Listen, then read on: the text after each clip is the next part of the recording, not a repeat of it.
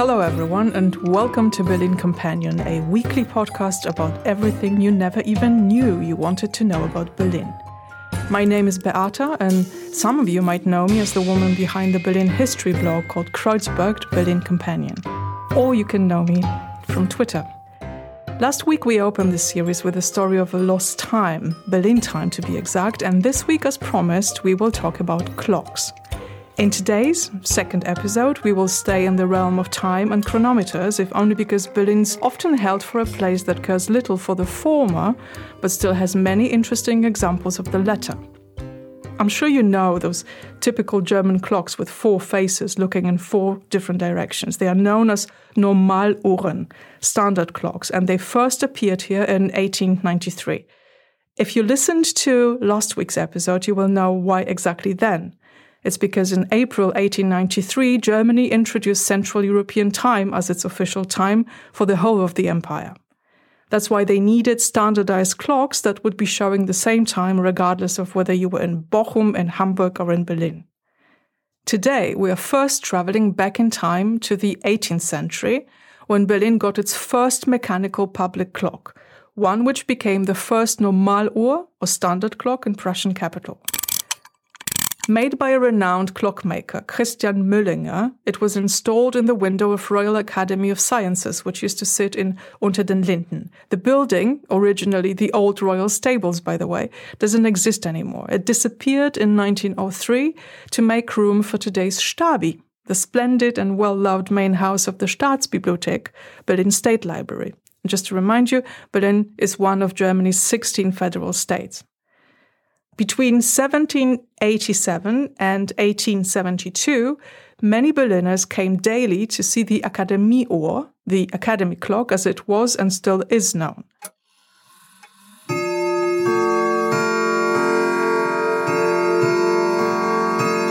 They visited it not so much as to behold its beauty. To keep the costs low, the clock itself was brilliant technically, but it was not particularly fancy but they came to set their own clocks and watches accordingly. They could even do it at night, as after sunset the clock was illuminated. The Unter den Linden chronometer served as Berlin's standard clock. All the other chronometers had to follow. It was controlled and regulated once a week to make sure it showed the right time. Someone had to visit the nearby observatory, which back then had its seat right around the corner in today's Dorotheenstraße, but then it was called Letzte Straße, Last Street.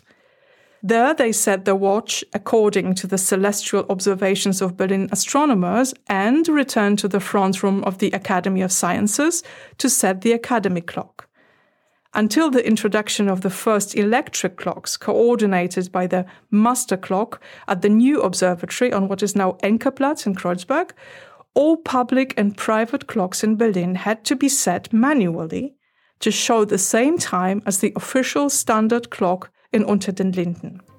So later, this new electric master clock sent an electric signal to five slave clocks installed in Berlin and automatically regulated the time they showed. The nearest of these six clocks, by the way, looking from the new observatory, the one in Kreuzberg, stood in front of the old Kammergericht, the old district court building and now the seat of Berlin's Jewish Museum in Lindenstrasse. I'm sure you know it. Alternatively, you could walk to Potsdamer Platz, you could visit Moritzplatz, or you could head for Hackescher Markt.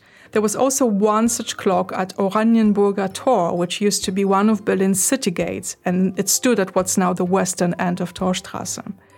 After the electric and later wireless public clocks took over, the old academy clock was no longer indispensable, but it still remained very much popular.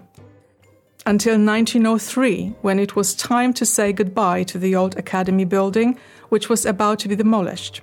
The clock was dismantled, suffering a bit of a damage as they pried it out of the bearings, and after some years of uncertainty, it eventually found its way to the wonderful collection of the Märkisches Museum, the main seat of Berlin's History Museum in Berlin Mitte, where it survived the war. In 1997, the ancient, at least by Berlin standards, chronometer was given an overhaul. Today, if you go to Jägerstraße number 22, which is not far from Gendarmenmarkt, you will find it at the Berlin Brandenburgian Academy. It doesn't work anymore, but well, neither does it have to. So now it's time we moved both in time and space. And only one and a half kilometers northeast from Jägerstrasse 22, on Alexanderplatz, stands one of Berlin's most recognizable objects, a city symbol, really, just like the Fernsehturm and Brandenburger Tor. It's the Weltzeituhr, the world clock.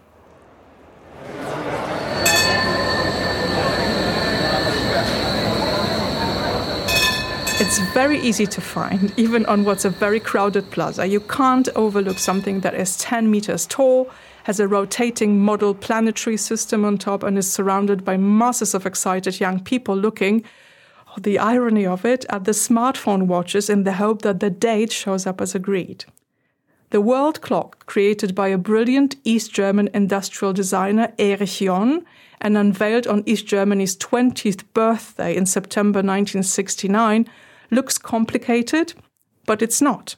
You just have to know several things in advance, so let me help. The clock has four main elements the column, a large cylinder resting on it, and the miniature of our solar system crowning the whole. The column is at the same time an access shaft to both the inside of the cylinder and to the machine room under the plaza. This is the fourth element. The cylinder symbolizes the Earth. This particular shape was easier to build and it allowed the designer to use it to install 24 sections. Each of these stands for 15 degrees longitude, or one time zone. Remember, we mentioned it last week too. They each also symbolize one hour in a day and come in a slightly different color, brighter for the day, darker for the night. And these hues, by the way, they are not just pretty, they are what is known as Goethsche Farbenkreis or Goethe's color wheel. Today, Johann von Goethe, the heavyweight of German literature, is mostly known for his other works, but in 1810, he published a small book called Farbenlehre, Theory of Colors, which he himself, believe it or not, considered to be his most important work.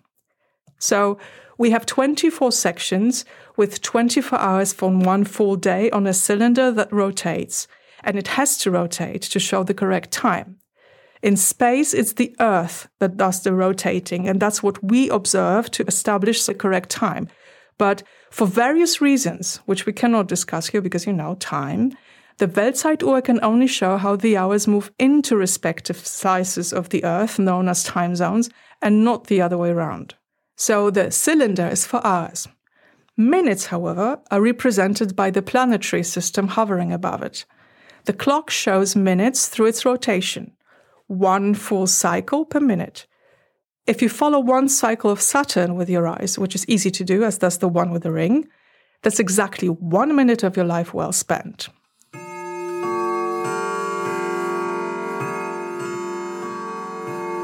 If you want to know what time it is in, say, Melbourne in Australia, one of 146 city names carved in aluminium on the 24 sections, you have to find the section with its name and see what number you see on the belt moving inside the cylinder. The five small golden squares under and above the number will help you determine the current time with more precision. To see what time it is in Berlin, however, you only need to look at one of the four traditional clocks installed underneath the cylinder on the Weltzeituhr column. This way, not only do you see how late it is on Alexanderplatz, but by looking up onto the cylinder, you also know if people in San Francisco, London, or in Dushanbe, which is in Tajikistan, one of the many wonderful things you can learn thanks to the Weltzeituhr, are about to get up, go to bed, or take the lunch break. The fact that Berlin visitors find particularly thrilling is the Trabant story. Trabant was a popular and expensive East German car make, a vehicle that, despite being the butt of many jokes, was simple but tough. It was built to last despite cheap materials used for its construction. In 1969, Erich John and his colleagues came up with this ingenious solution to the problem of how to power the clock and bring all its moving elements in motion in a steady and reliable way. They adjusted a Trabant transmission mechanism by literally taking it all apart and fitting with new sprocket wheels, sprockets which they had made themselves. This was necessary as the original car transmission mechanism would have been too fast and the hour ring on the Weltzeituhr had to move at a slower pace. So the planetary system, showing minutes, obviously had to have its own transmission mechanism. And like with so many other parts of the clock, its designer had to find one himself, and he transported it to Berlin from Saxony Anhalt in his private Skoda estate car. The mechanism responsible for the rotation was originally powered by an old GDR Electra engine, which was replaced in 1997 by a gear engine. The clock's machine room is hidden in a 5 times 5 meters chamber directly under the chronometer. Interestingly, the gear engine propels the ring hour of the clock slightly faster than the actual time lapse, 5% faster to be exact. Each hour, a system of 12 cams installed on the ring turns the engine off for exactly three minutes to allow the signal from a DCF 77 transmitter in Mainflingen, near Frankfurt am Main, to adjust the time to that shown by the Federal Atomic Clock. This way, the Weltzeituhr will not accumulate what is known as runtime error. In other words, it will never run late. But to be honest, well, you don't need to know all of those things to see that the Alexanderplatz clock is a work of art. It's both technically and design wise a work of art, for which I would like to personally thank its designer, Professor Erich John, and all the East and West German teams and companies that were involved in its construction. For they gave the city something invaluable. It's a piece of living and ticking history. If you enjoyed today's episode of the podcast, please leave positive rating and follow me on your podcast streaming service of choice. You can also consider buying me a coffee to support the show. Details are in the show notes. And return next week for a story of one landing in Berlin in April 1945. In the meantime, you will find me on Twitter at, at Kreuzberged, that's Kreuzberg with ED at the end, and on WordPress under Kreuzberged Berlin Companion and thank you for joining me today. I'll see you in Berlin.